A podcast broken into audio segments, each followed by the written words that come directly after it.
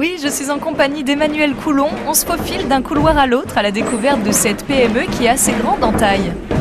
On est sur un, un terrain de 4 hectares et euh, on a euh, 12 000 mètres carrés de bâtiments euh, couverts.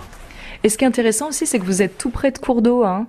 Il y a la Sienne notamment qui coule, on est sur l'affluent. Oui, alors il y a la Sienne qui est pas très loin et euh, la Soule, qui est un affluent de la Sienne, enfin un affluent, qui se jette dans la Sienne vraiment juste avant la, juste avant la mer. Donc nous, l'usine est vraiment euh, au bord de la Soule et on pompe l'eau euh, dans la Soule pour la fabrication du papier. Ensuite, on traite l'eau dans notre station d'épuration avant de la, la remettre propre dans la Soule. Donc très important au niveau localisation d'être près d'un cours d'eau pour vous. Oui, pour le papier, euh, il faut de l'eau. Donc euh, c'est essentiel d'être près d'un, cours d'eau. Et puis souvent c'est historique aussi. euh, donc pour les papeteries, pour faire du papier, donc il fallait de l'eau et de l'énergie. Et donc souvent au départ, donc là le site existe depuis 1924.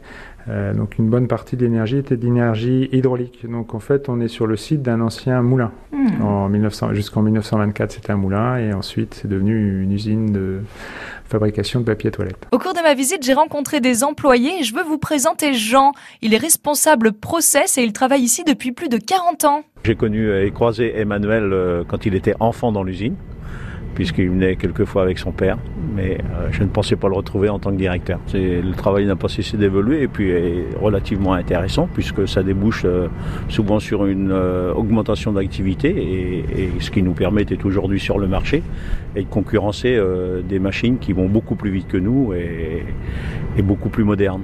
Donc si on devait faire un film sur l'entreprise Papeco, ça s'appellerait Des machines et des hommes. Jean, qu'est-ce que vous en pensez du titre? Oui, moi je considère que euh, l'homme, l'homme a toujours une part très importante, quel que soit le poste. Euh, sans homme, on peut strict, enfin moi je considère qu'on peut strictement rien faire. Des hommes et des machines. Le dernier mot d'Emmanuel Coulon. Merci à tous les deux. Merci messieurs.